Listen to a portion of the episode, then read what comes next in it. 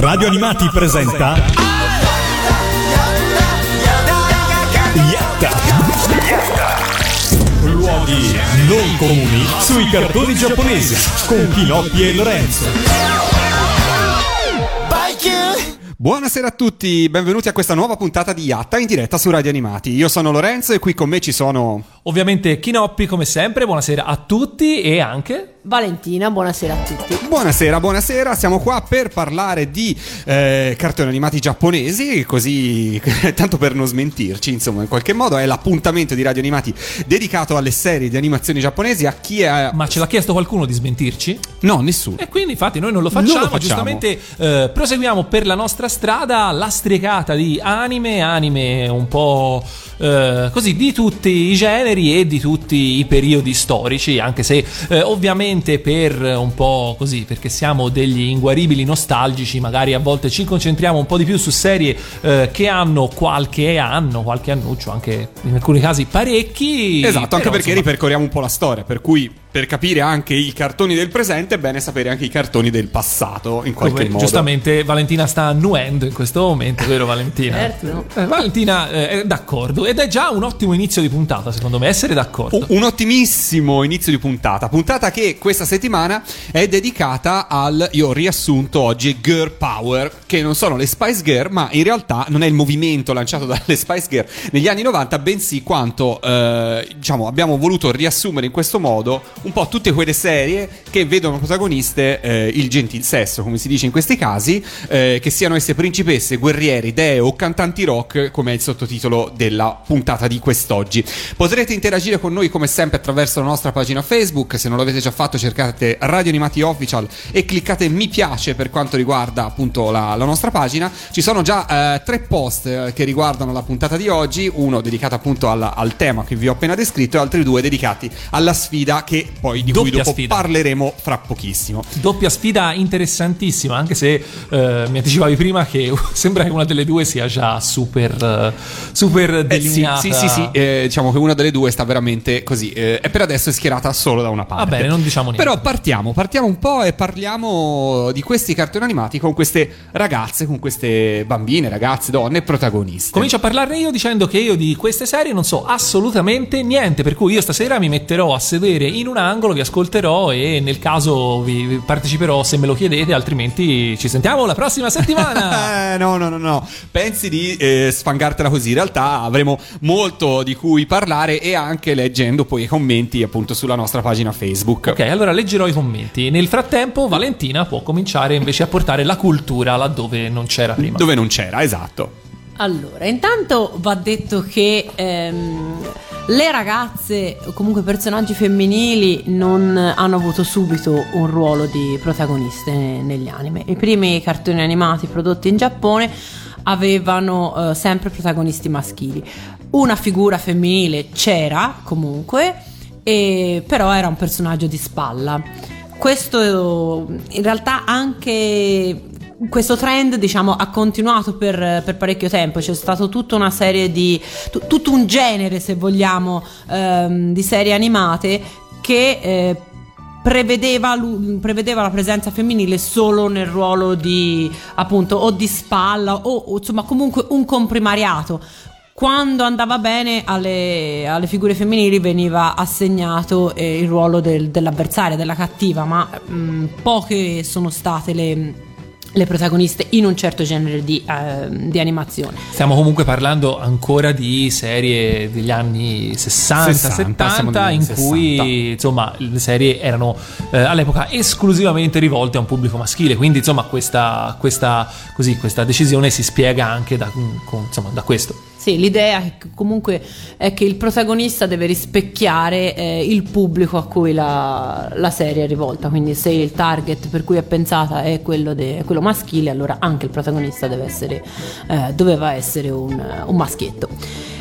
Mm, questo fino eh, all'avvento delle, delle serie, diciamo, delle serie di maghette. Va ricordato che Sally la maga è stata la prima eroina, la prima, pe- la prima protagonista che il, che, il- che l'animazione seriale giapponese abbia, mh, abbia visto, seguita poi da tutta, una, da tutta una serie di personaggi simili. Tutte le maghette più o meno del, eh, de- dei primi anni sono state, erano bambine, ragazzine, poi abbiamo avuto la principessa Zaffiro di Tezuka, insomma, quindi si deve aspettare però ecco, già almeno la seconda metà degli anni 60 per vedere un, eh, un cambiamento di, di rotta, almeno per un certo tipo di, eh, per un certo tipo di pubblico, diciamo. Sì, anche se in realtà poi appunto eh, le, le- diciamo, i personaggi femminili di un certo livello, inteso come eh, caratterizzate, cioè livello di, di caratterizzazione e di importanza all'interno della storia, rimangono comunque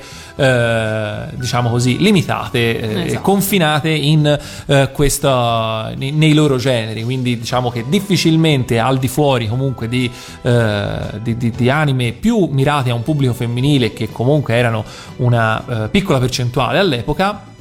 eh, appunto al di fuori gli esempi ce ne sono di personaggi femminili ma mh, non tutti esattamente eh, così pimpanti o così determinanti ai fini poi della, della trama o del- dell'anime in generale Sì, in generale, per esempio, nel- nelle serie fantascientifiche una ragazza c'è sempre, però eh, non, ha un, non ha un ruolo determinante. Françoise di Cyborg, eh, per esempio, oppure eh, in generale le, eh, tu- tutte le varie assistenti dei, dei piloti nagayani. Sebbene magari le- le- mh, i personaggi femminili di Nagai siano comunque più sfaccettati, più approfonditi, comunque ecco, non vanno al di là del, del ruolo della spalla. Magari una spalla ben costruita, una spalla eh, interessante, però non, eh, non hanno mai il- le luci della ribalta.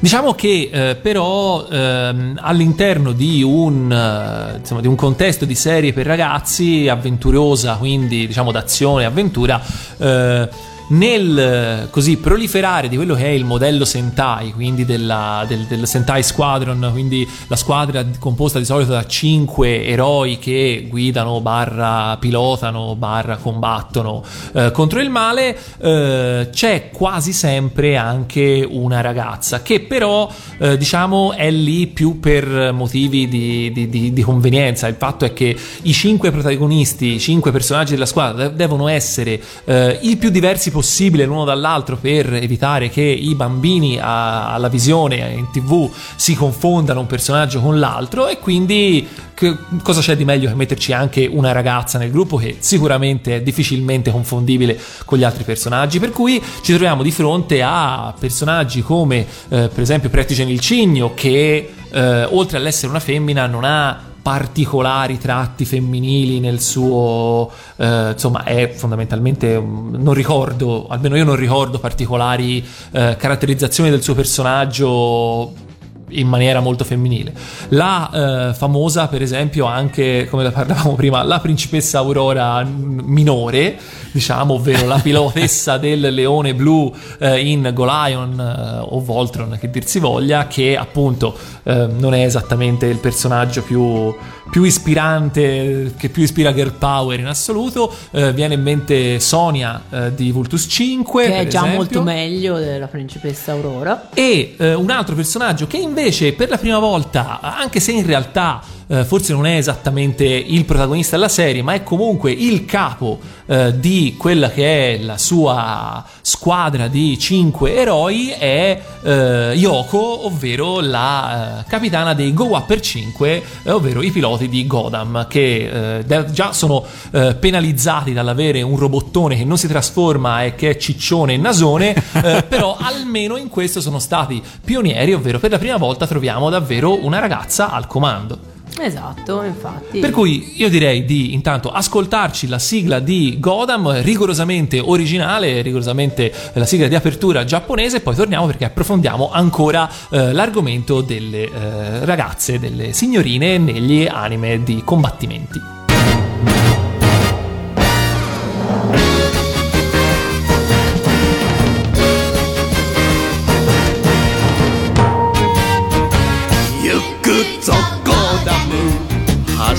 だ。みんなの街を守るため地震のもとを踏みつぶせ。台風の目に体当たり。びくともしない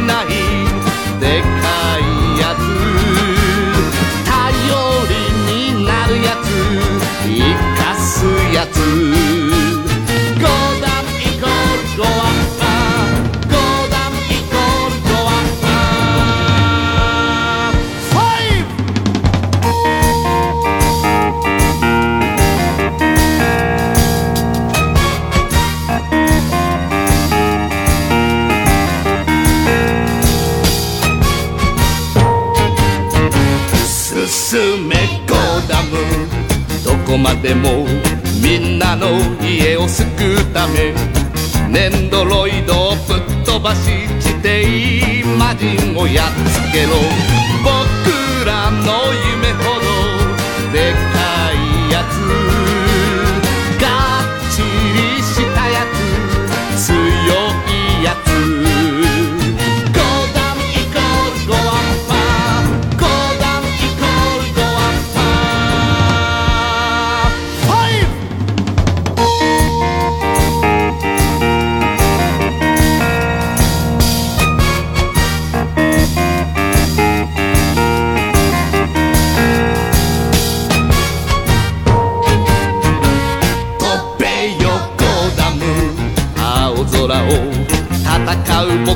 のメカのせてコンビナートの火事を消せ火山の爆発食い止めろ。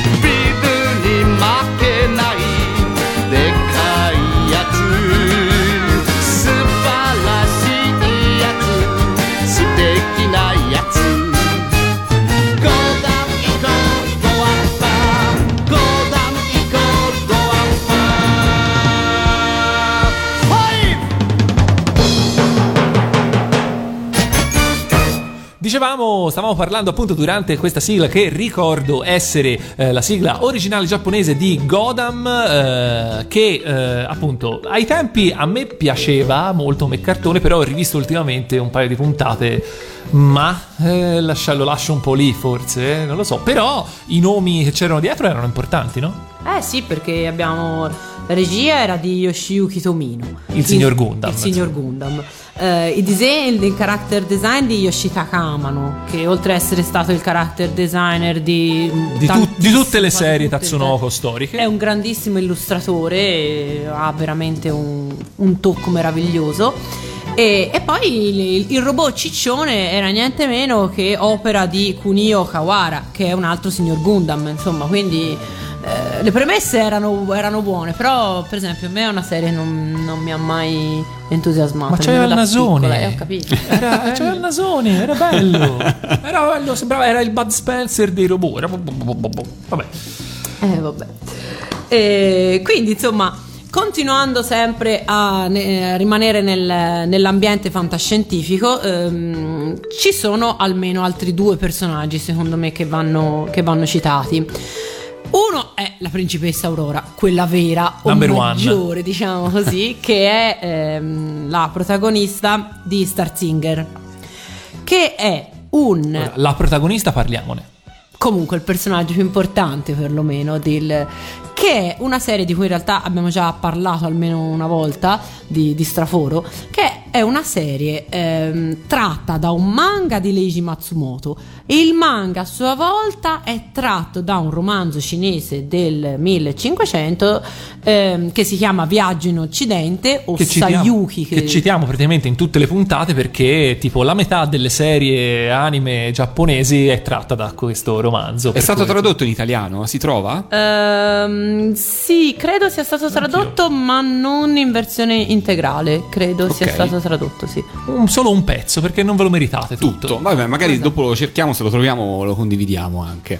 E, quindi, insomma, è una- è un personaggio comunque mh, molto forte, quello del- della principessa Aurora, al punto che so che non a tutti rimane, è, rimasta simpatica. Io ricordo discussioni anche fra amici che erano schierati tra chi la riteneva fondamentalmente una dittatrice e tra chi invece insomma la vedeva come, come l'eroina che, che tutte noi avremmo voluto essere. Io per esempio la, la ammiravo tantissimo, mi piaceva tanto la principessa Aurora e mm, questo perché la, perché la principessa Aurora però è così particolare? Perché è il... ehm, è- non, non è la principessa da salvare.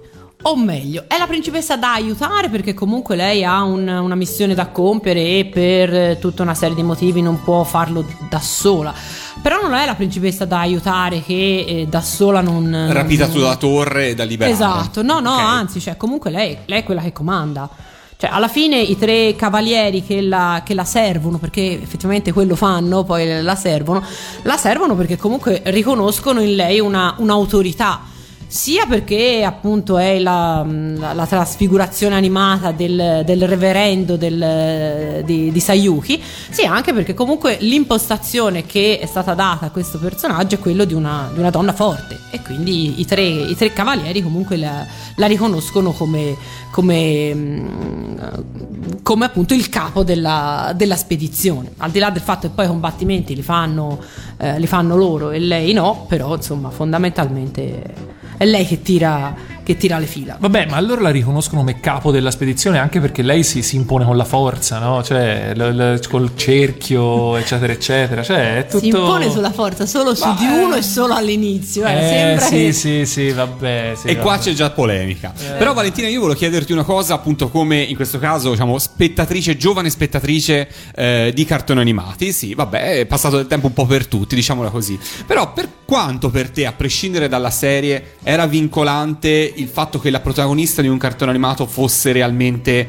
eh, una ragazza, una- un gentil sesso in qualche modo? Perché seguendo il mangiadischi qua su Radio Animati, no? Quindi tante ascoltatrici ci mandano le proprie classifiche attraverso le classifiche delle sigle magari ci parlano anche delle loro serie preferite. Quello che emerge spesso e volentieri è che magari eh, i cartoni preferiti sono I Cavalieri dello Zodiaco, Ken il Guerriero, eh, Goldrake, comunque cartoni animati che avrebbero come target forse un pubblico più maschile nei loro intenti. Tu come l'hai vissuta questa cosa e cosa ne pensi? Allora, io ti posso dire questo, che eh, da bambina non avevo, per me non, ave- non faceva nessuna differenza che il protagonista fosse eh, un maschio e una femmina. Io, a me piacevano i cartoni animati do- eh, che avevano una storia e dei personaggi nei quali mi sarei potuta identificare, o meglio, mi sarebbe piaciuto potermi identificare. Il fatto è questo, che le serie animate, eh, perlomeno quelle che c'erano quando ero bambina io, presentavano personaggi maschili molto più interessanti eh, rispetto appunto a personaggi femminili perché io sono stata bambina eh, è bene, è bene che- a dire la verità quando c'erano in tv quando in tv passava appunto Sally la maga eh, Candy Candy eh, tutte ragazzine bambine in cui io non, non mi identificavo perché comunque per me l'eroe era quello che combatte. Io, so- avendo sempre avuto un- uno spirito, diciamo, eh, forse più, più battagliero, forse più maschile, non, non so che dirti, però ecco, ehm, le serie animate dove l'eroe cioè, per esempio Gundam per me era, era la serie era, era- era il cartone animato preferito. Ma va? non si era capito. No, non l'avevamo- perché eppure cioè, in Gundam a me piaceva Gundam anche perché in Gundam ci sono dei personaggi femminili che non sono affatto le, le- le principessine da salvare cioè io non- non- già, da, già da bambina non, non- mi piaceva l'idea che alla ragazza fosse ri- riservato solo il ruolo di quella o che porta il caffè o che deve essere salvata Certo. perché non, Beh, credo- non lo vedevo così Credo che in tanti altri insomma si Margot ritrovino nelle era uno dei parole. miei, dei miei personaggi femminili preferiti, perché comunque Chi? non era eh, Fujiko. Ecco. A Yatta siamo abbastanza precisi da questo punto di vista. Eh, Ah, ok. però diciamo Gundam tutto il tempo. Eh, Conosco appunto, perso- voglio dire. persone che si potrebbero lamentare moltissimo. Va bene, va bene. Ok, beh, se anche voi all'ascolto siete, la pensate come Valentina, interagite con noi o mh, sulla nostra pagina Facebook oppure a eh, info-radioanimati.it oppure eh, attraverso la chat Facebook. Io sono online col mio profilo Lorenzo Animati. Se non avete già chiesto amicizia lo potete fare e potete chattare con me, interagire con noi, leggiamo i messaggi. Andiamo avanti. Ehm, quindi, rimanendo sempre in tema fantascientifico, secondo me ci sono, c'è almeno un altro, eh, un'altra serie da, da citare. È una serie probabilmente meno conosciuta per le vicissitudini che ora vi andrò a raccontare, ma è una serie che eh, rivela come già negli anni Ottanta in... ehm, in Giappone si comincia a vedere le- i personaggi femminili come eh, possibili evoluzioni invece del, del tipico eroe, del tipico pilota di robot. Ehm, e quindi stiamo parlando di Gunbuster, questo è il titolo internazionale, ma in realtà il titolo giapponese è Top Onerae, che è la parodia, diciamo così, di Ace Onerae, che invece era il titolo di Jenny la tennista, perché eh, è il- una serie, ehm, una serie Gainax, eh, una serie in realtà non andata in tv ma eh, creata per il mercato, solo per il mercato del, dell'home video, eh, che racconta che racconta l'addestramento di una giovanissima, di una giovanissima pilotessa che eh, viene scelta per una serie di motivi per mm, guidare un mezzo meccanico eh, col quale fare la guerra degli alieni, mm, di- tipici alieni cattivissimi che, che sono venuti dallo spazio ov- ovviamente per distruggere la Terra sotto forma di insetti. È una serie considerata mh, fondamentale in Giappone, prima di tutto perché è una serie Gainax, perché eh, vede la regia di Hideaki Anno, eh, stessa casa di produzione, stesso regista di Evangelion e molti pensano, o quantomeno vedono quest- fra queste due serie più di un'analogia e quindi diciamo che eh, Gunbuster è considerato in qualche modo l'antenato di Evangelion. E c'è da dire però che su questa serie, insomma, c'è un, un po' un distinguo da fare, nel senso che i, i signori Gainax, che all'epoca erano eh, agli inizi, avevano già capito tutto di come il mercato degli anime sarebbe evoluto eh, di lì a poco e il motivo per cui ci sono delle ragazze alla guida dei mecha non è tanto per eh, una questione di rivalsa della figura femminile che viene mostrata come capace assolutamente di fare le stesse cose che fanno i piloti di robot maschi, ma perché si sono resi conto che eh, l- l- l- il target demografico che eh, a cui piacciono le serie di robot che si prendono ammazzate eh, hanno un debole anche per le figure femminili particolarmente su- con vestiti succinti e formose eccetera. Per cui era semplicemente unire due cose che al tipico adolescente giapponese e non solo mi permetto di aggiungere eh, piacevano moltissimo ovvero quindi i robot e le gentili donzelle. Eh, questo si è rivelato poi essere una formula di successo anche poi negli anni a venire e tuttora siamo insomma di fronte a eh, se vogliamo un- una sorta anche di involuzione rispetto a quelle che sono state alcune figure femminili eh, di cui abbiamo anche parlato fino adesso perché eh, comunque spesso e volentieri adesso le eh, ragazze nelle serie di avven- avventura e azione per ragazzi sono spesso eh, limitate al ruolo del fanservice non sempre perché non è giusto eh, generalizzare però succede che sono lì veramente soltanto per mostrare eh, le forme aliene piuttosto che no esatto. Eh, concludiamo parlando di Gunbuster eh, dicendo che è una serie ehm, sfortunata perché non esiste. In, eh, non esiste doppiata in nessuna lingua e non è possibile nemmeno mm, realizzare il doppiaggio perché la Gainax pare abbia perduto il- eh, i master delle tracce audio. Per cui l'unica versione possibile è quella, con, eh, è quella incisa, cioè quindi, quindi la versione finita con le due tracce video e audio ehm, inscindibili. Pertanto anche in Italia Cioè, probabilmente avrebbe bisogno di una nuova sonorizzazione. Avrebbe bisogno esatto di una nuova sonorizzazione. Anche in Italia, infatti, che è, arri- è arrivata, ma è arrivata con i sottotitoli. E questo purtroppo ha, ehm, ne ha limitato tantissimo la, la- la diffusione. Tra l'altro, secondo me è una serie mh, da vedere per due motivi. Motivo numero uno, perché comunque, nonostante il fanservice, nonostante si può dire la protagonista sembri una centrale del latte su due, su due gambe, perché ha delle. Ok, insomma, è ben formosa. è ben, ben fornita, eh, però ha secondo me anche una, una bella storia. Ehm, una di quelle storie insomma che, che- che ti appassionano al di là del- delle grazie della, della protagonista. E poi perché ha i disegni di Haruiko, Haruiki Mikimoto che è un altro artista invece che si- ah, bravissimo che mm, fa parte dei miei, dei miei preferiti quindi insomma è una- sarebbe una serie da, eh, da recuperare Ce l'ascoltiamo questo Gunbuster? Ce l'ascoltiamo, ce l'ascoltiamo. Io nel frattempo mi approfitto per salutare Livia che sta interagendo con me in chat su Facebook e ci cita eh, Lady Oscar, di cui sicuramente più tardi magari parleremo, e cita fra eh, le eroine anche Masha di Galaxy Express 999, di cui abbiamo parlato eh, non molte puntate la scorsa settimana per l'appunto. Nel frattempo ci ascoltiamo la sigla allora di, ehm, da- di Gunbuster. E ci ritroviamo qua in diretta a Radio Animati per Yatta.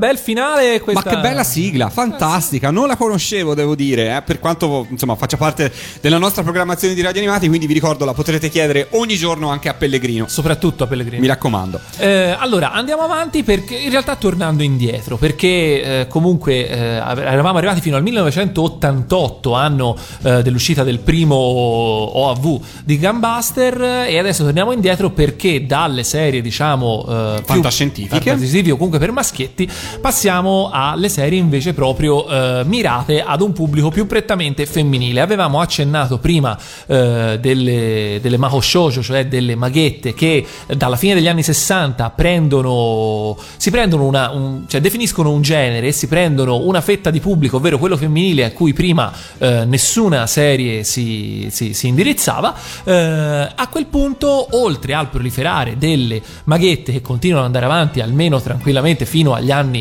80 eh, parallelamente c'è un nuovo filone di eh, storie con protagoniste femminili che eh, prendono un po' eh, diciamo espandono quella che è la parte di, di trama terra terra la parte di slice of life si dice quindi di, di vita un po' più quotidiana se vogliamo dalle serie per femmini per, per ragazze eh, e eh, portando via tutto l'elemento magico ci porta a diciamo la nascita dello shoujo anime così come lo conosciamo adesso giusto Valentina? Esatto.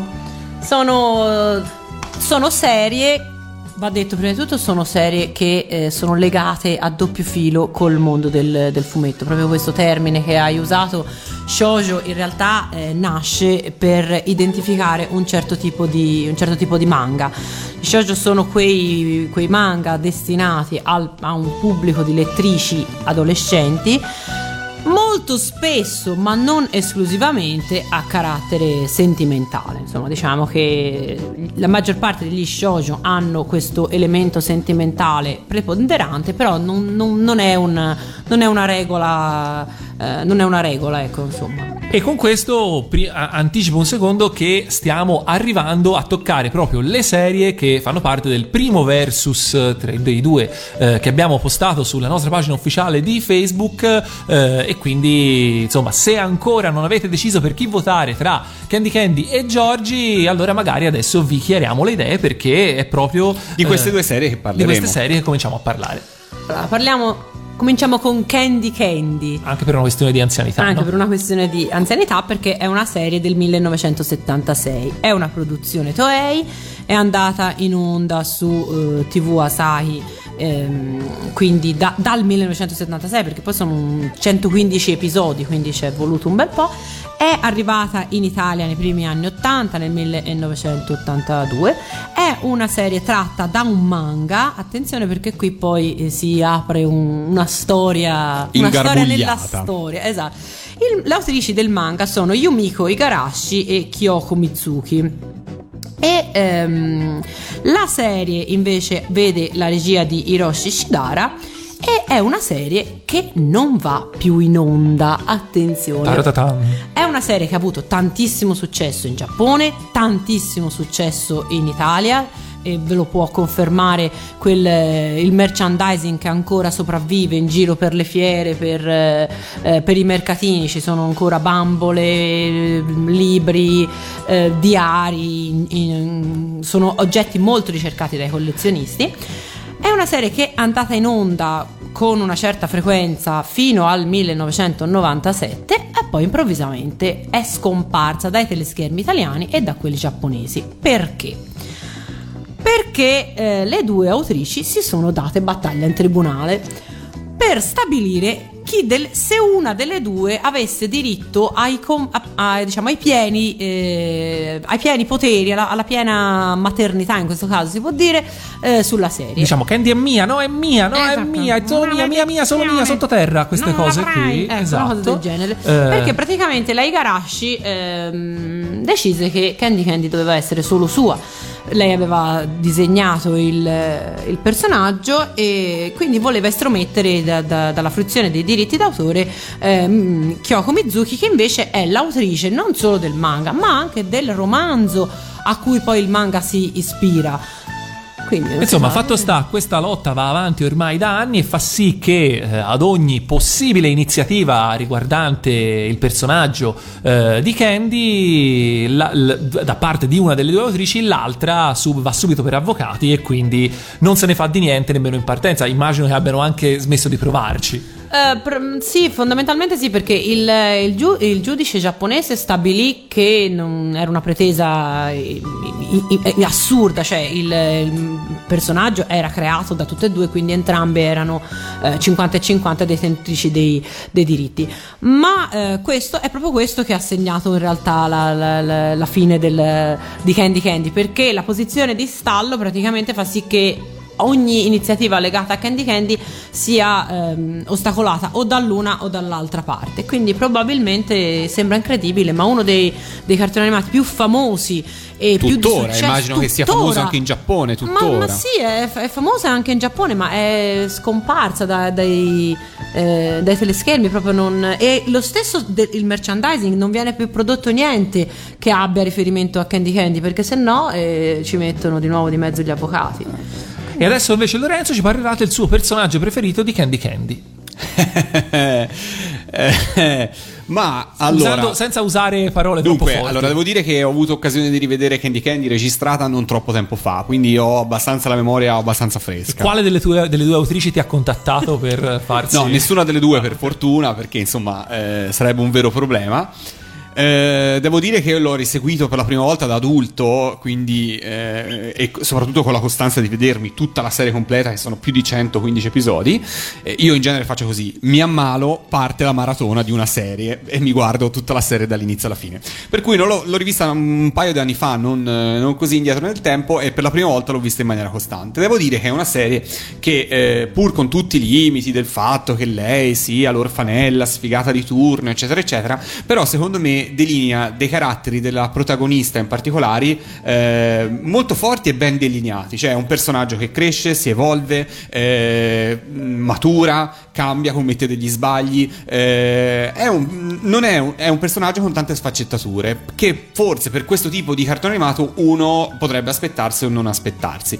Poi, vabbè, l'ho già detto altre volte: Iriza in Candy credo sia la migliore cattiva di ogni serie. Può battere qualsiasi altro personaggio cattivo. Non c'è nessuno più cattivo di lei nella galassia dei cartoni animati, secondo me. Ehm, però, ecco, esatto. Ora, forse un personaggio proprio mm, preferito non ce l'ho. Devo dire, però, a me la serie è, piaciuta abbastanza perché l'ho ripetuto. È un- una telenovela alla fin fine, è un romanzone in 115 puntate eh, che però alla fine ti appassiona in qualche modo. Per me è una di quelle serie che mi ricordo che da bambino, eh, cioè ho un ricordo del fatto che guardavo Candy Candy in tv, ma ho pochissimi ricordi della serie in sé. Ero veramente molto, molto, molto piccolo quando guardavo Candy Candy. Ricordo la Credo guardavo che, con le mie cugine. credo che l'ultimo passaggio in Italia sia intorno al 1992, poco prima che scoppiasse poi eh, la battaglia legale. Credo che l'ultimo passaggio risalga a Canale 5 in quel periodo lì. Ehm, però, ecco, esatto, purtroppo è una di quelle serie che il momento in cui si dovessero sbloccare i diritti, credo ci sarebbe una gara per poterseli accaparrare e appunto poi ripubblicare. Visto che ne abbiamo parlato, anche se l'abbiamo già sentita in altre occasioni, ci ascoltiamo la sigla. Tra l'altro, piccola curiosità, la sigla giapponese è stata riadattata in altri paesi, per cui esiste anche con il testo, per esempio, in francese. È quella che sembra sul cucuzzolo della montagna. Sul cucuzzolo Quella. della montagna, esatto, quella. Ce l'ascoltiamo ovviamente in versione giapponese qua a Yatta su Radio Animati.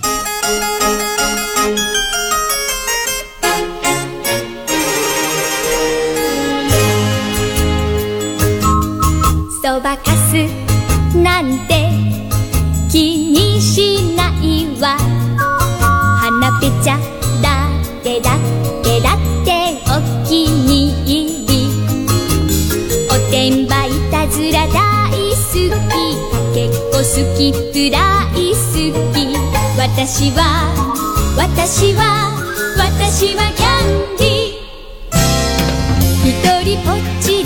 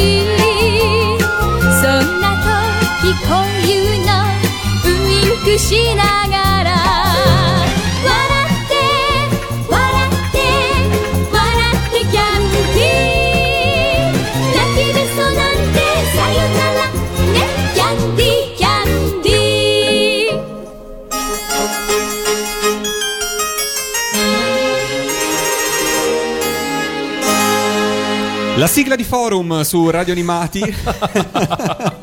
Eh, questa ha un sacco di suggestioni. Io mi, mi piace pensare che in Italia si, si abbia as- si sia ascoltata la, la sigla di Candy in quegli anni e abbia ispirato anche inconsciamente un sacco di autori italiani, tipo Forum. Salutiamo un po' di amici che stanno interagendo con me, in questo caso su Facebook. Eh, saluto di nuovo Olivia che appunto sta parlando di- delle sue serie preferite e, Giorgia che si aggancia un po' a quello che avevo chiesto a te Valentina prima, cioè relativamente al fatto che eh, spesso poi le ragazze eh, preferiscono poi le serie con protagonisti maschili anziché cartoni animati proprio indirizzati a loro e lei mi scrive in effetti anche a me piacciono parecchio gli anime che sarebbero rivolti ai ragazzi, spesso li trovo più interessanti e movimentati, con più azioni rispetto agli anime per, agli anime per ragazzi.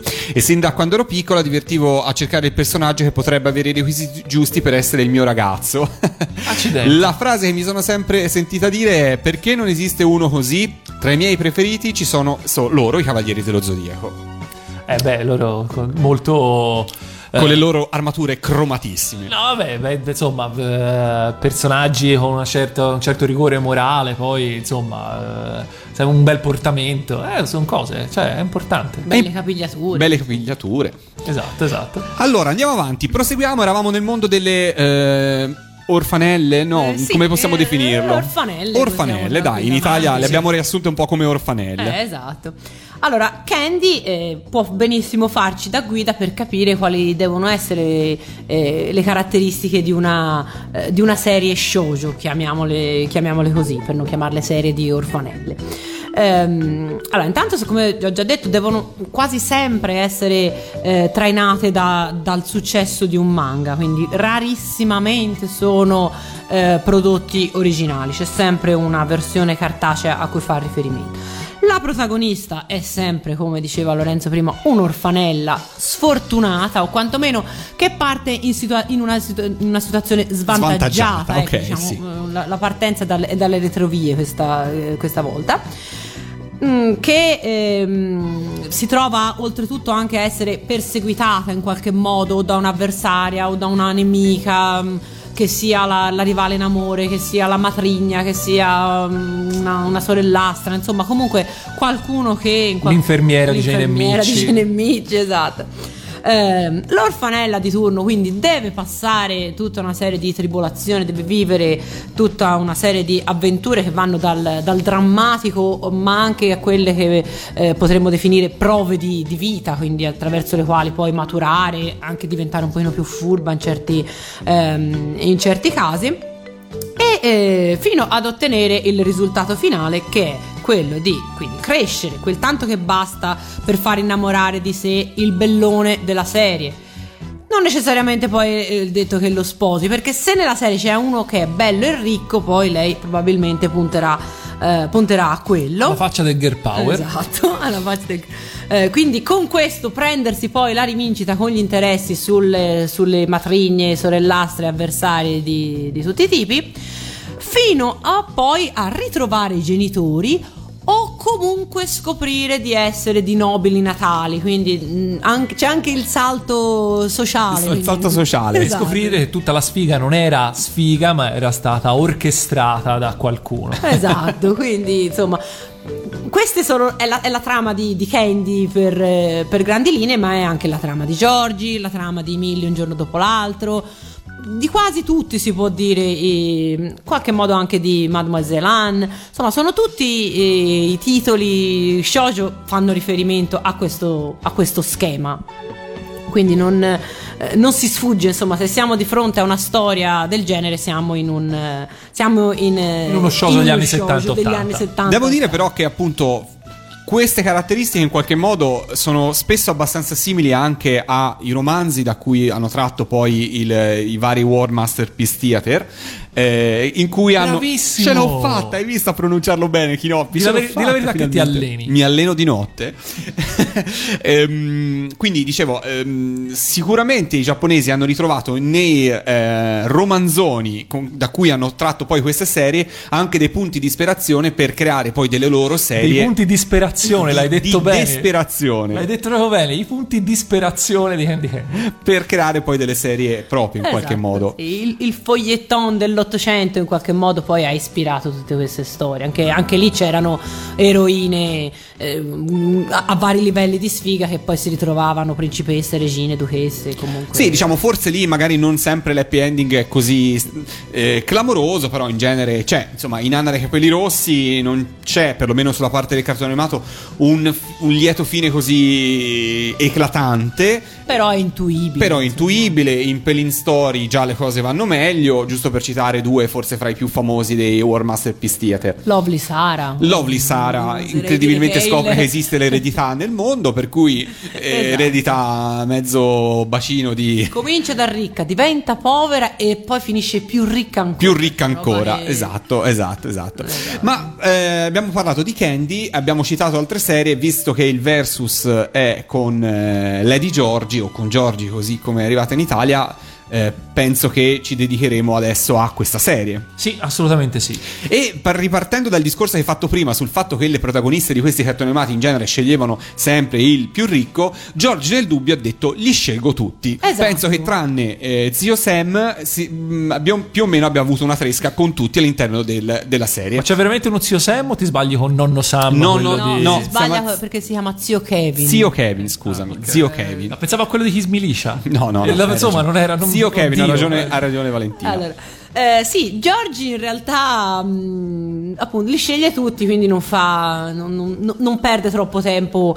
Va detto che eh, il riccone in questo caso ha la tubercolosi, quindi era comunque una scelta, insomma, sarebbe stata una scelta un po' un po' svantaggiosa e quindi insomma è anche per- probabilmente anche per questo Giorgi viene lo, lo accantona a un certo punto. Allora, Giorgi è tratto da un manga di Man Isawa e Yumiko Igarashi, sempre lei. E mi stupisco che non abbia fatto eh, storie di diritti anche per, eh, per Giorgi. E, mm, è una serie animata del 1983, produzione Tokyo Movie Shinsha. Arrivata in Italia nel 1984, e, mm, una delle serie, eh, credo più di successo, credo della seconda metà degli anni 80. Eh, beh, sicuramente Molto spesso replicata. Non ha avuto forse il merchandising di Candy Non ha- Candy, però erano già cambiati un pochino i tempi. Esatto. E però ha avuto un successo incredibile, fu uno dei cartoni animati delle 20 su Italia 1, per cui eh, orario di, di messa in onda importantissimo per l'epoca, insomma, per chi Esatto. l'ha vissuto negli anni 80 sa quanto fosse importante Eh. Eh, e fu una serie che insomma dava tantissimi argomenti di discussione a scuola, ecco, diciamo così. Moltissimi argomenti di discussione a scuola. ehm, pare abbia dato moltissimi argomenti di discussione anche ai genitori, perché comunque è una serie che ha subito dei tagli, delle censure, mh, insomma ha Però avuto una storia travagliata. travagliata, però non insomma, subito, eh, possiamo dire le subito, prime messe in esatto. onda italiane- La prima messa in onda italiana, quella delle 20, era senza tagli, senza censure, mostravano scene comunque, in- si può dire, inconsuete almeno per, eh, per il target di pubblico dei cartoni animati delle, delle 20. Questo però perché in Giappone Giorgi non, non era pensato per i bambini che guardavano la televisione alle 20, era pensato per le ragazze adolescenti che volevano storie d'amore, che volevano eh, appunto personaggi comunque con una certa mh, caratterizzazione. In, cu- storie in cui comunque anche c'è un certo tipo di scene insomma non eh, insomma, fo- fossero, fossero funzionali alla, alla narrazione. Quindi tutto il- lo scandalo che eh, Giorgi poi ha suscitato ne- ne- negli anni, insomma, non, non avrebbe avuto forse neanche senso se si fosse rispettato il target a cui la serie era indirizzata. Esatto, e probabilmente avrebbe suscitato comunque ancora più scandalo se l'adattamento della serie animata fosse stato ancora più fedele al manga. Esatto. Perché il manga è veramente ancora più eh, audace su alcuni temi su alcuni aspetti. Assolutamente, perché è, eh, intanto la serie animata, eh, vabbè, dovendo chiaramente poi eh, spalmarsi su tutta una serie di, di- di episodi, ehm, riempie con, eh, con personaggi secondari, con eh, momenti ehm, che in qualche modo poi rallentano il, il ritmo della narrazione, mentre invece il manga è articolato, mi sembra, in cinque volumetti soltanto e quindi la storia è molto più serrata. E questa, nel manga noi vediamo Giorgi che appunto prima eh, a parte si fa scaldare dal fratello dopo che è caduta nel, nel fiume, ma poi ehm, si, eh, ha una storia d'amore con Lowell. Poi ehm, dovendo liberare, insomma, comunque partecipando in qualche modo al, ehm, alla vicenda che vede la- vuole la liberazione di Arthur eh, dalla torre dove il duca Derringer l'ha rinchiuso. Tra l'altro, Arthur che ha completamente perso la testa perché è stato, è stato drogato. Abel eh, salva il fratello ma finisce lui in carcere viene condannato a morte prima della, eh, che, la, che la sentenza venga eseguita. Giorgi ha la possibilità di rivelargli i suoi sentimenti. Ricordiamoci che Abel e Arthur sono fratelli solo di nome, per, per chi non sapesse la trama, sono fratelli adottivi. E quindi Giorgi ehm, rimane incinta di Abel. Poi torna in Australia, è rimasto solo Arthur e a quel punto lei lo sposa perché, Perché ha finito il giro, insomma, in qualche lui, modo. Esatto, in qualche modo è toccato qualcosa a tutti. Ma basta, ma voglio dire, siamo abituati. Il problema è che noi siamo abituati a queste serie dove c'è eh, la, eh, la- la protagonista femminile eh, di solito bellissima, di solito eh, leggiadrissima, oggetto del desiderio, si suppone, di, di tutti i maschi dotati di senno eh, che passano nella storia, ma lei di solito rimane fedele per 1600 puntate al protagonista sempliciotto, non si sa perché, che nel frattempo non fa niente per conquistarla per davvero. Cioè, questo perlomeno ha senso, no? Certo. Cioè, questo perlomeno è reale. Giorgi è una donna generosa, cioè mh, lei accontenta tutti. eh. E allora, visto che è generosa, ascoltiamoci la sigla di Lady Giorgi su Radio Animati a Iatta.「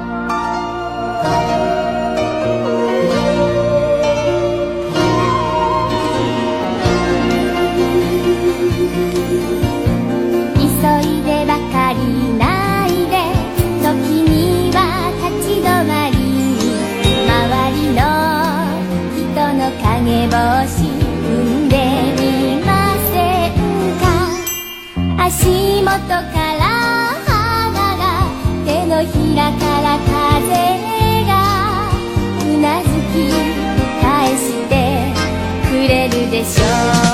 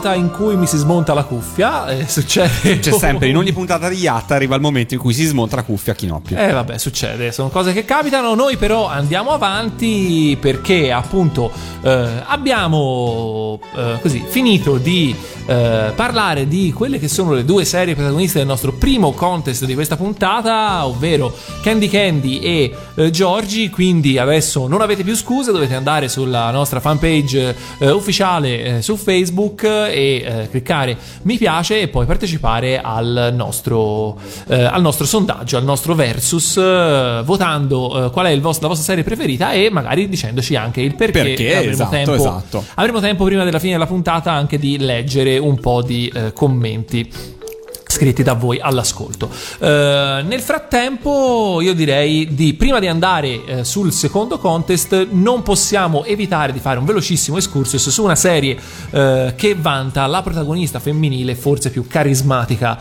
in assoluto della storia degli anime. Stiamo parlando di Versailles Nobara, ovvero Lady Oscar. Esatto, abbiamo già parlato in altre occasioni di, di Lady Oscar e stasera secondo me mh, potremmo raccontare che eh, è una serie che ha avuto molto successo in Italia, ma come serie animata non ha avuto grande successo in Giappone.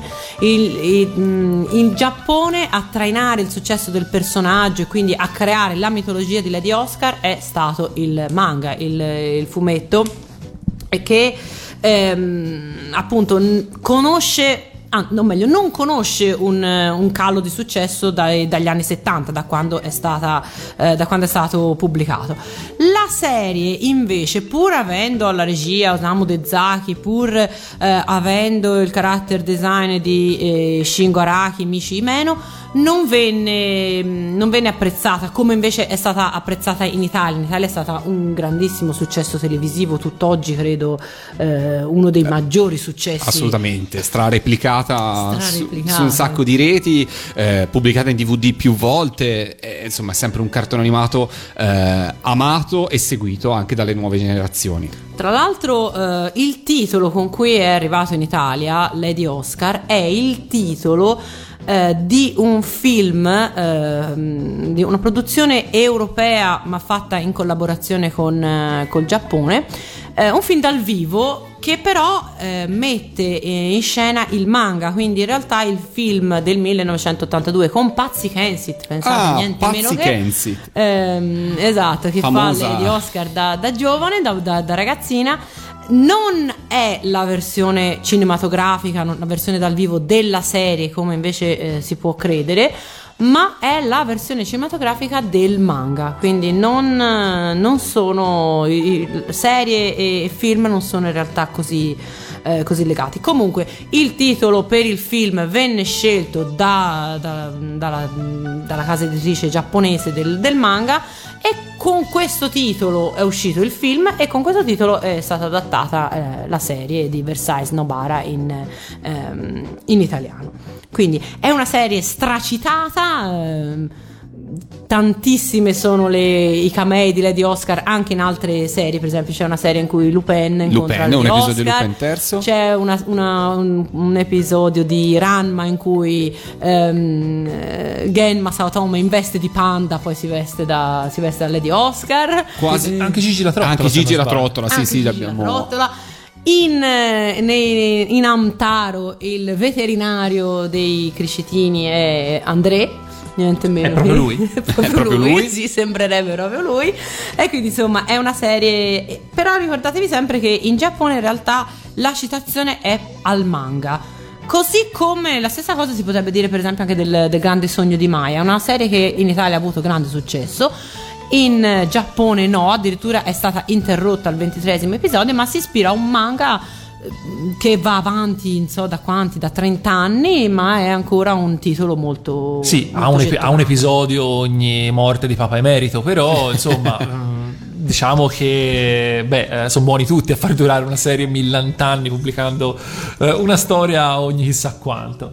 Eh, vabbè, eh, detto questo, mm, Diciamo che eh, con Lady Oscar, eh, non tanto con Lady Oscar, diciamo che negli anni 80 eh, c'è un po' un, un calo poi, le, le serie con protagoniste femminili eh, tendono un po' a, a calare se si escludono magari le maghette dello studio Pierrot che comunque fanno un po' genere a sé. Diciamo che eh, lo shoujo fine a se stesso eh, non è più un genere particolarmente in voga negli anime. Questo però è destinato assolutamente a cambiare nei primi anni 90 perché eh, c'è eh, in Giappone si ha eh, un'intuizione geniale, ovvero eh, unire fondamentalmente eh, quelle che sono le maghette, eh, gli anime di, di, di- di maghette, quindi le Mako Shoujo, eh, che tanto avevano avuto successo nei primi anni 80.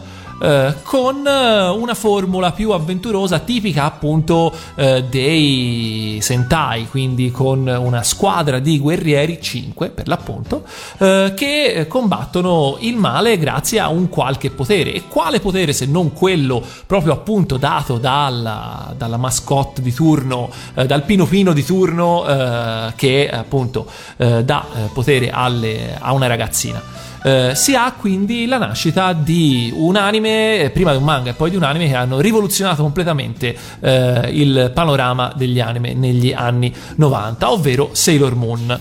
Sailor Moon che nasce ovviamente da un manga, ma in questo caso è più l'anime ad aver avuto successo rispetto al manga ed è stato uno dei mi viene da dire uno dei primi anime eh, di cui è stato veramente prodotto merchandising eh, a stratappeto sicuramente uno dei primi anime per ragazze eh, anche se Sailor Moon, così come un po' tutte i, eh, le maghette guerriere, tendono un po' a. a così a, a travalicare un po' i generi. Se si pensa che eh, il genere ha comunque origine da, eh, da ehm, la principessa Zaffiro, che è sicuramente eh, un manga e anime indirizzato sia ai maschi che a femmine. Eh, prende ispirazione anche volendo da eh, Cutie Honey, che a sua volta era già parodia di un certo tipo eh, di serie per ragazzi e quindi a sua volta un po' più indirizzata ai ragazzi. Qui invece si ha veramente eh, una, una serie indirizzata a maschi e femmine, anche se non eh, indiscriminatamente perché, eh, come dicevi giustamente prima tu Valentina, eh, se è vero che la serie si riconosce dal, dal protagonista, quindi eh, eh, il protagonista di solito rappresenta il target demografico a cui ci si, ci si riferisce, nel caso di Sailor Moon è particolarmente importante il fatto che più che i combattimenti e le battaglie per salvare la Terra o comunque della stessa importanza di questi combattimenti e battaglie ci sono eh, quelle sono le tribolazioni vuoi amorose ma vuoi più semplicemente quotidiane delle protagoniste E poi soprattutto vuoi che sei una combattente che quando si trasforma gli spunta lo smalto. Cioè, questa mi sembra un- cioè, una cosa da non dimenticarsi. suppongo, suppongo che tra l'altro insomma generasse invidia anche nelle ragazzine Certo, il make up ti trasformi e ti spunta il make up non è, non è male come, si come risparmia cosa. diverso tempo probabilmente, non, lo so, però eh, e ovviamente appunto però anche in questo mi dai un gancio perché invece le sequenze di trasformazione dove comunque si vede la silhouette in trasparenza eh, delle protagoniste che si trasformano è ovviamente una strizzatina d'occhio, anche più di una strizzatina d'occhio al pubblico maschile, non mancano le pose, non, non- non- in Sailor Moon non sono particolarmente eclatanti panty shot, cioè le, le mutandine a giro, però comunque non parlerei di fanservice spudorato, però un qualche ammiccamento ogni tanto nelle serie, nelle varie serie c'è. Citiamolo, visto che comunque l'abbiamo già lanciato e c'è una guerra, una guerriglia in corso molto divertente, il Versus, visto che abbiamo deciso di mettere a confronto Sailor Moon con Pretty Cure, una serie che è arrivata anche in Italia, eh, su Reti Rai, a differenza di Mediaset, eh, lunghissima, credo che tuttora forse sia prodotta in Giappone, o comunque mh, ha un, un seguito di serie È in incredibile. onda in questo momento la dodicesima serie Ok. relativa al marchio. Quindi una- si sta parlando di una serie eh, che forse non ha avuto direttamente l'impatto che Sailor Moon ha avuto in Italia, però che in Giappone è tuttora prodotta ed ha eh, un- un una valangata di serie di episodi. tra le serie di maghette guerriere che dopo Sailor Moon è diventato un genere a tutti gli effetti è sicuramente quella che dopo Sailor Moon ha raggiunto successo maggiore Esatto. Io mh, citerei volentieri al volo due o tre messaggi che sto leggendo già adesso dalla nostra pagina Facebook, dove eh, per esempio Stefano ci scrive: Direi che paragonare Sailor Moon a Pretty Cure, ehm, direi che è come chiedere: preferisci la Nutella o un gambo di sedano? Sailor Moon è la Nutella. Questo è uno dei commenti. Eh, mentre mi faceva molto ridere per quanto riguarda il versus di Candy con, eh, anzi no, di, di Giorgi, eh, Terry che ci dice: Giorgi non accontenta tutti, cattivi, è solo una ragazza socievole. io sono perfettamente d'accordo Ok. Basta basta con, queste- con questo puritanesimo da, da, da Valerie Manera davvero basta Basta, basta, ok. Ehm, andiamo avanti. andiamo avanti Eh, vuoi aggiungere qualcosa su Sailor Moon Valentina? Ma allora io vorrei aggiungere che Sailor Moon ehm, intanto è stata una serie che ha avuto un successo io credo mh, non fosse calcolato perché allora intanto in Italia è andata in onda andava in onda nel pomeriggio la prima serie è andata in onda nel pomeriggio ed aveva un target di pubblico che era molto insolito o perlomeno mh, sicuramente inaspettato perché aveva eh, tra i suoi fedeli spettatori molti ragazzi adolescenti liceali tra cui c'ero anch'io. Io ho eh, ricordo netto che eh, l'anno in cui trasmisero Sailor Moon io ero quasi alla fine delle, delle scuole superiori è anche l'anno in cui sono ritornata sull'autobus che mi portava da scuola a, ripa- a parlare dell'episodio dei cartoni animati. Come su- non mi succedeva veramente dai tempi delle, delle elementari. Era, un, era una serie che seguivamo tutti tutte mm, soprattutto ragazze ma insomma ehm, e questo l'ho notato poi anche negli anni con, con le serie successive. È stata la serie che ha riportato seppur per breve tempo eh, l'animazione giapponese nella fascia delle, delle 20 Io invece che andavo a scuola in una scuola prettamente maschile, il commento più intelligente che ho sentito fare è Sailor Moon, ma che è bergamasco? Tutto vero, non mi invento niente. in realtà non andavo neanche in una scuola, era una scuola mm, mista, insomma, non, non c'era assolutamente prevalenza del eh, femminile. Però ricordo che questa serie ci, ci colpì. Il pomeriggio alle 5. È vero, le prime due stagioni furono trasmesse all'interno di Bim Bum Bam e poi successivamente eh, le, le successive furono spostate alle 20 su Rete 4 nella fascia insomma più importante per queste serie e fu un grandissimo successo, anch'io lo ricordo perfettamente come te, anch'io in quel periodo ero ancora a scuola. Allora ascoltiamoci la, la sigla di Sailor Moon, visto che l'altra volta abbiamo ascoltato la sigla della serie più, più recente, questa invece è la primissima sigla no? che tutti ricordiamo, se non sbaglio è arrivata anche in Italia sotto forma di qualcosa, forse Si stata... sente all'interno, della, si sente all'interno della, della serie la versione del Carion. Quando lei apre il, il medaglione, c'è il Carion, si sente il tema della sigla. E allora tutti la conosciamo, ce l'ascoltiamo su Radio Animati a Yatta. ご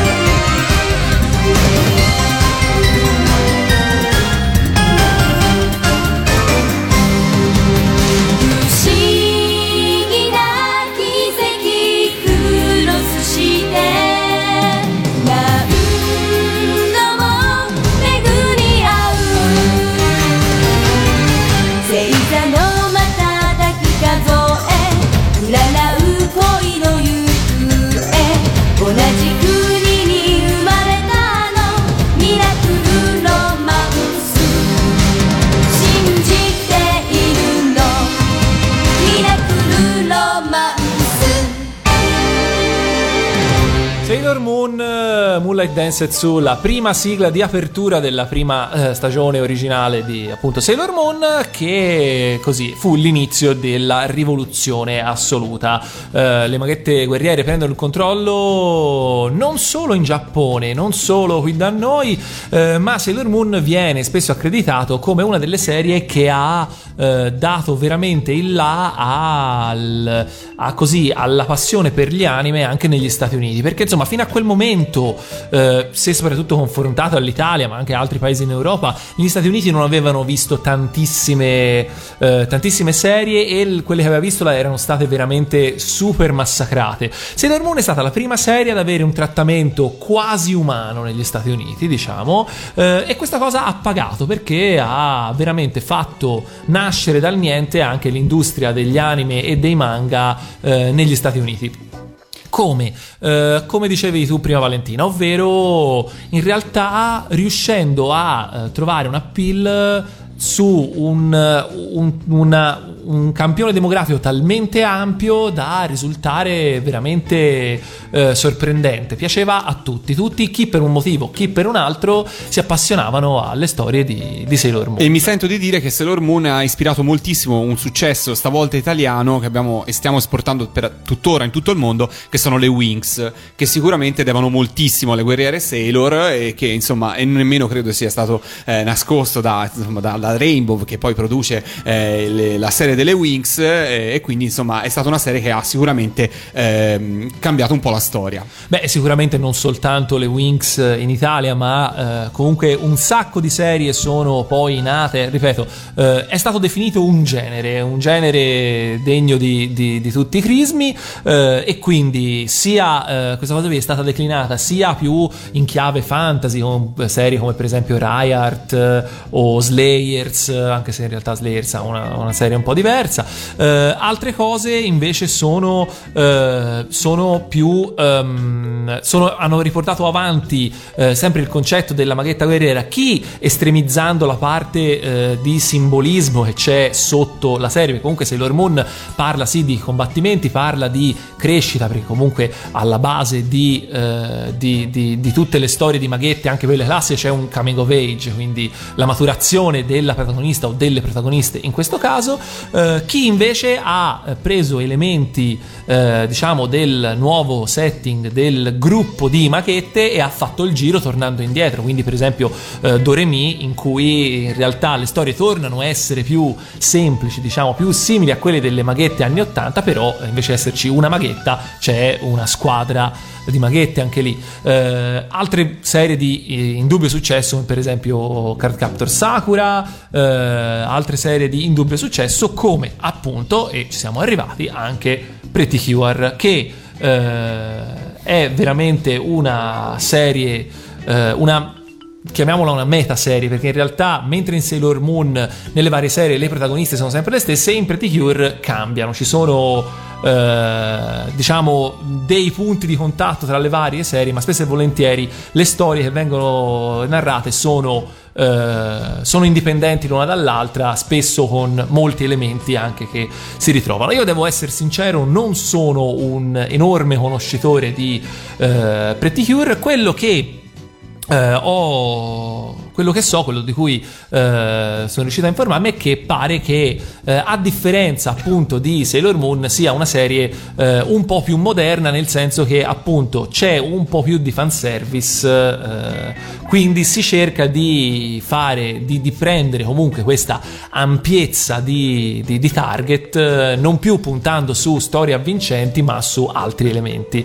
Eh, e c'è da dire che appunto, dato che sembra che un po' tutta l'industria degli anime in Giappone negli ultimi anni si sia, eh, si sia così tarata su questo, su, su questo non, non credo, non cerco di, insomma, non credo che sia il caso di fare troppo una colpa a Pretty Cure che sta eh, comunque riscuotendo un successo enorme e prima che ritornasse sugli schermi Sailor Moon eh, quest'anno con il remake della serie originale che sta facendo un sacco di soldi di merchandising, eh, forse anche appunto più di Pretty Cure, Pretty Cure era la serie che in assoluto eh, vendeva più merchandising tra le serie per eh, ragazzine, quindi tanto di cappello a eh, formula vincente trovata dalla Toei, perché eh, Pretty Cure è una produzione Toei.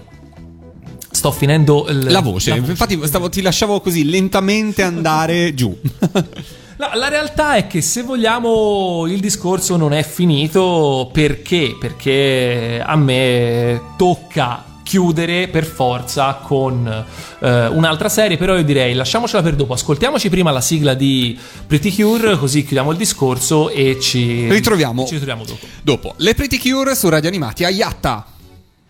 Forse, sì, sì, Forse. arrivano, arrivano.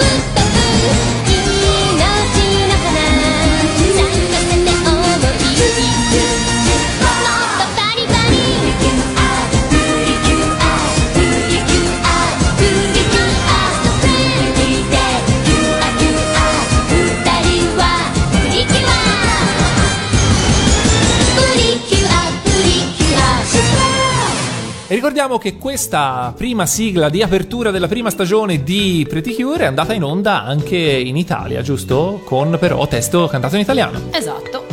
E succede, ogni puntata più o meno abbiamo un, eh, una- un brano che è arrivato anche da noi, almeno eh, la musica.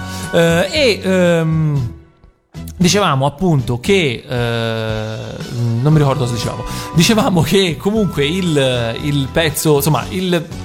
Siamo quasi giunti alla fine di, di- di- di tutto questo discorso riguardante eh, le maghette guerriere. C'è un'ultima serie che voglio citare assolutamente. Non so se la cito subito o la cito tra un po'. La cito subito perché ho deciso così. eh, ovvero che, come tutti i- i generi, quando arrivano a un punto di maturazione, eh, si passa eh, a, eh, a- a, diciamo una decostruzione de- del genere. Questo perché ehm, si arriva a un punto in cui gli, gli- gli stilemi eh, di quel genere sono diventati talmente classici, talmente riconoscibili e talmente eh, prevedibili anche se vogliamo da chi affronta la serie che diventa facile decostruirli senza bisogno di doverli rispiegare un'altra volta. E questo è quello che succede, questo e non solo, quello che succede in Puella Maghi Madoka Magica, che è una serie che se non sbaglio è del 2011 la, la- la serie tv, quindi è già passato qualche anno. Io eh, l'ho snobbata lì per lì, proprio completamente, pensando appunto all'ennesima rivisitazione in chiave, chi lo sa, di- delle serie di, di- di Sailor Moon. La realtà è che poi mi ci sono avvicinato eh, qualche tempo fa e ne sono rimasto totalmente stregato. Io trovo che sia una delle serie più eh, belle anche artisticamente degli ultimi anni, più molto cupa, una serie molto molto molto cupa e un ottimo esercizio nella eh, decostruzione di, di un genere. Ma ripeto, eh, limitarsi a questo sarebbe veramente eh, non rendere giustizia. Io consiglio veramente a tutti quelli che non l'hanno vista e a tutti quelli che eh, sono convinti di, di sapere tutto sulle serie di, di maghette, di maghette guerriere, di, di guardarla perché, perché è un punto di vista molto diverso su, su quella che può essere la vita di una maghetta o di un aspirante tale in, in questo caso, perché la Madoka del, del titolo in realtà, in realtà diciamo che, eh, mettiamola così, per buona parte della serie non è eh, una, una maghetta perché le sono stati offerti i poteri, lei non sa se accettare o no perché insomma è una responsabilità. E anche questo ovviamente con tutti i simbolismi del caso e con un paio di mazzate belle grosse sulla trama eh, insomma si lascia più che guardare. La serie poi ha avuto tre eh, film di cui i primi due eh, film di riassunto della serie anche se con delle scene diverse e con diciamo un peso diverso dato ad alcune parti della trama che alla visione del terzo film, che invece è un film completamente inedito e che stravolge un po', eh, diciamo, da, da un nuovo finale che stravolge un po' quello che era stato precedentemente detto, eh, a, eh, diciamo, il tutto eh, è più organico, anche se il film, appunto, eh, con un twist assoluto ha eh, fatto infuriare buona parte dei fan come si conviene perché ormai si sa che queste serie qui se non fai eh, infuriare qualcuno non fai notizia e quindi non vendi. Insomma il buon anno con Evangelion ha insegnato tanto a tutti quelli che fanno animazione in Giappone negli anni 2000 Tra l'altro, per darvi anche l'idea di quanto questa serie abbia avuto successo, eh, l'ultimo episodio di Madoka Magica è stato trasmesso ehm, non in contemporanea in tutte le zone del Giappone. C'è stata una zona del Giappone in cui è andato in onda in anteprima. Da eh, Tokyo eh, sono stati organizzati dei pullman, niente meno che per raggiungere il- le città in cui mh, eh, l'ultima puntata veniva trasmessa in anteprima perché i fan potessero vederla e quindi non, non rischiare di scoprire il finale eh, magari dai commenti di, di Facebook. Quindi immaginatevi come ehm, appunto come ancora questo tipo di, di serie comunque riesca a, a catturare il pubblico. Se siete fra quelli che pensate di sapere tutto sulle maghette guerriere, allora mettetevi alla prova e guardatela. mettiti alla prova Valentina Eh, che aspetti? che aspetti? A me è piaciuta tantissimo, non mi, non mi capita spesso di, di sbilanciarmi così tanto su una serie e questa mi è piaciuta davvero tanto. Poi eh, io sono strano, eh, nel senso i miei gusti di solito sono miei e basta, per cui magari vi faccio un torto, però boh, io ve lo dico. Ci ascoltiamo la sigla a questo punto? E poi rientriamo per leggere un po' di commenti e per vedere chi, Chi ha vinto? Chi ha vinto? Allora nel frattempo ce l'ascoltiamo qua su Radio Animati, la sigla di Madoka Magica, giusto? Sì. 交わした約束忘れないよ目を閉じてしかめる押し寄せた闇振り放って進むよ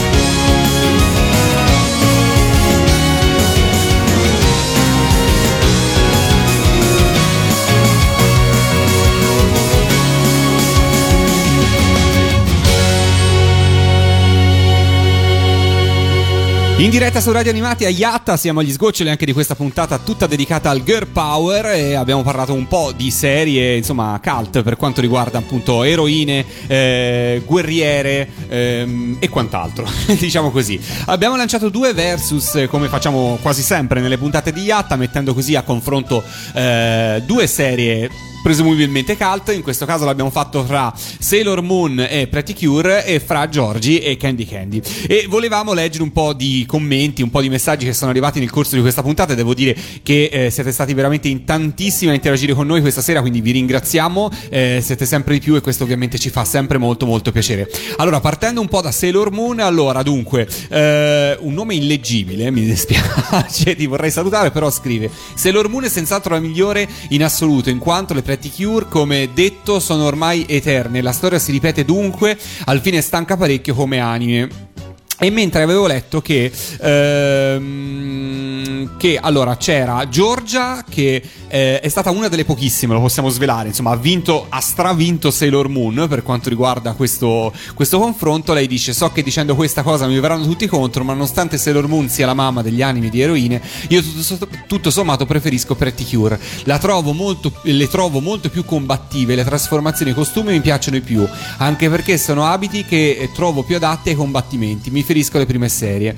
Non uccidetemi, no, ma ci mancherebbe. Questo non significa che Sailor Moon non mi piaccia, anzi, e so che le Pretty Cure non sarebbero mai nate senza di lei. Non voglio torle- togliere niente. E in altri mi eh, facevano notare quanto altri ascoltatori appunto facevano notare come la serie di Pretty Cure, eh, per esempio Chiara, Scrive: Se si parlasse del, solo della prima serie delle Pretty Cure, è stato il primo anime di team fighting, in cui le eroine prendevano finalmente a pugni i nemici senza attacchi speciali. Poi si sono rovinate con le serie successive. Quindi direi che Sailor Moon rimane la serie originale e quindi la più bella. È vero, perché comunque è giusto considerare un, un prodotto nel suo insieme piuttosto che magari soltanto i, i punti degli apici, no? Una serie parte bene ma poi si rovina, eh, va tenuto in conto anche quello. Tra l'altro mi piace, eh, allora possiamo annunciare chi ha vinto anche l'altro Certo. versus, ovvero eh, Candy, che ha vinto su Giorgi, anche con un discreto margine, però... Sai che non l'avrei detto? Cioè, questo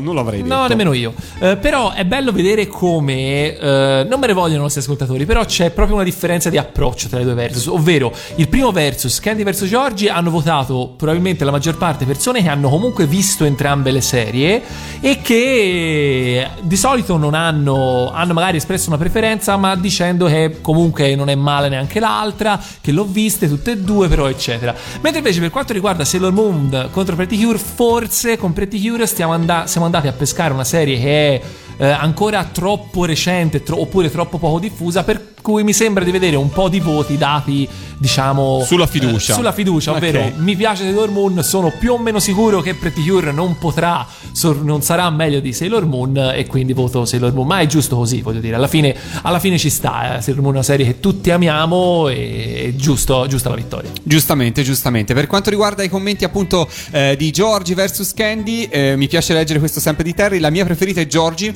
ma parlo di quella mangosa. Fra parentesi, Candy invece, per carità, è sicuramente un personaggio che ha superato tante cose, ma è troppo sfortunata. Giorgi invece ti dà una mazzata sul finale. Parlo sempre di- del manga, e questo mi sembrava. dicevamo prima perché ricordatevi che Valentina spoilera sempre tutto Spoiler ha sempre tutto, ovviamente. Eh, senza ritegno Ma Candy, Paolo dice Candy perché era molto più vicina all'immagine di noi nati nella metà degli anni 70. Beh, sì, forse, però insomma anche Giorgi non è che fosse arrivata poi tanto, tanto più tardi in fin dei conti. Eh, poi ovviamente c'è chi dice belli tutti e due, come giustamente facevi notare tu, eh, Chinoppi, non c'è storia Candy tutta la vita, vuoi mettere solo per il suo gatto. Beh, avere, avere un orsetto lavatore che viene a giro con te non è male. Poi Laria dice giustamente una storia più allegra dell'altra, sorri- sorrisino. Eh, e poi eh, Stellina scrive: Candy Candy, ancora oggi se penso a lei vorrei fare l'infermiera. E io mi sento di dire che in quel periodo tante persone probabilmente hanno fatto l'infermiera o l'infermiere, spinti un po' dalla passione che questo cartone animato portava. Cioè, io credo che siano un po' quelle serie come Forse Status e tutt'altro genere, Mila e Shiro, che da un certo punto di vista ha sdoganato e ha reso ancora più popolare la pallavolo in Italia in metà degli anni Ottanta. Io credo che Candy Candy abbia portato un po' con sé questa, la, la professione dell'infermiere o dell'infermiera ehm, fra di noi. E ho perso un messaggio, ma c'è una persona che ha scritto, e vorrei dei dettagli da lei, a questo punto la devo ritrovare, eh, che non ho ben capito, votava Giorgi e non ho ben capito se ha dato nome alla figlia così. Spero che... Giorgi? Forse Giorgia, non lo so, però... però mh, ora purtroppo non ritrovo il messaggio perché sono tantissimi, però ero molto curioso. E altra cosa che in molti hanno fatto notare su, eh, su Giorgi dice Candy, di- eh, scusate, su Candy, Candy difficile eh, cicatrizzare il ricordo, lo scrive Anna, della morte di Anthony, quasi come quello della mamma di Bambi. Ed effettivamente la scena di Anthony che cade da cavallo è una scena che in molti si ricordano proprio anche visivamente, le immagini, il colore, cosa viene, che cosa si visualizza. C'è questo, se non sbaglio, viene fatto questa specie di eh, negativo dell'immagine, viene fatta una cosa molto teatrale ovviamente per quel momento drammatico e molti, molti se lo ricordano. Anche tu Valentina annuivi, penso Sì, che, sì, che anche per te sia, Anche per me fu- sia così, sia così. Beh, se si pensa che comunque ancora all'epoca eh, buona parte dei, dei- dei cartoni animati che venivano trasmessi su altre reti erano, non so, mi vengono in mente i Flintstones, Sì, eh, appunto. queste cose qui, vi immaginate una scena del genere nei Flintstones, via, siamo seri, Tom e Jerry, insomma, dai. Non, senza sminuire ovviamente la- la- i lavori, eh, è proprio una questione di, siamo, siamo su due registri totalmente differenti. Bene, bene, quindi niente, così si conclude il- la sfida di, di- di questa puntata di Yatta. Le serie erano tutte molto, molto famose. ehm, Siamo andati lunghissimi. Siamo andati lunghissimi perché siete stati ovviamente molto, molto partecipi con noi e avevamo tante cose da raccontarvi. Quindi se ci state ascoltando in replica probabilmente Pellegrino aveva tagliato interi pezzi di trasmissione, quindi non avete sentito. no, no, no, Pellegrino non, non interviene su Ah, Yatta. ok. Non interviene su Yatta. Glielo hai proibito? Assolutamente, piuttosto diciamo che molte delle serie che magari non abbiamo tra- di cui non abbiamo parlato stasera, magari ne riparleremo nelle prossime puntate con nuovi argomenti.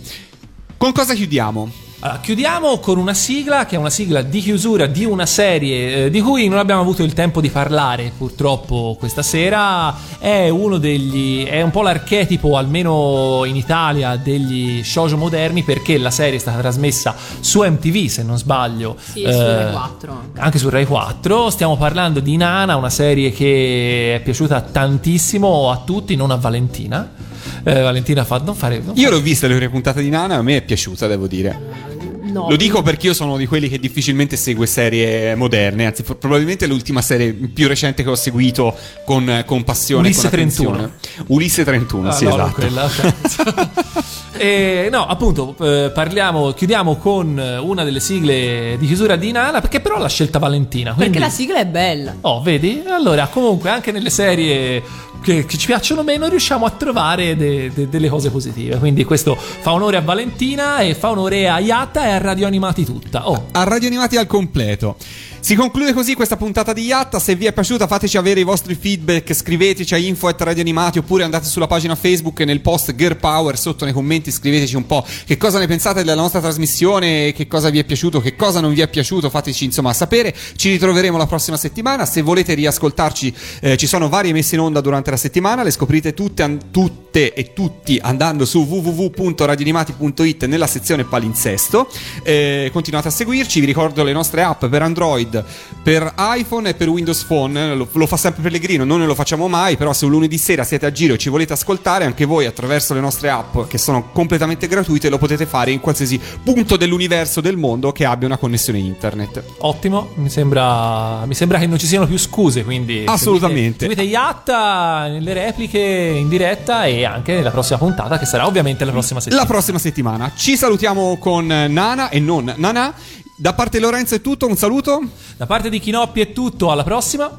E da parte di Valentina è tutto, buonasera. Ciao ciao! Ciao ciao.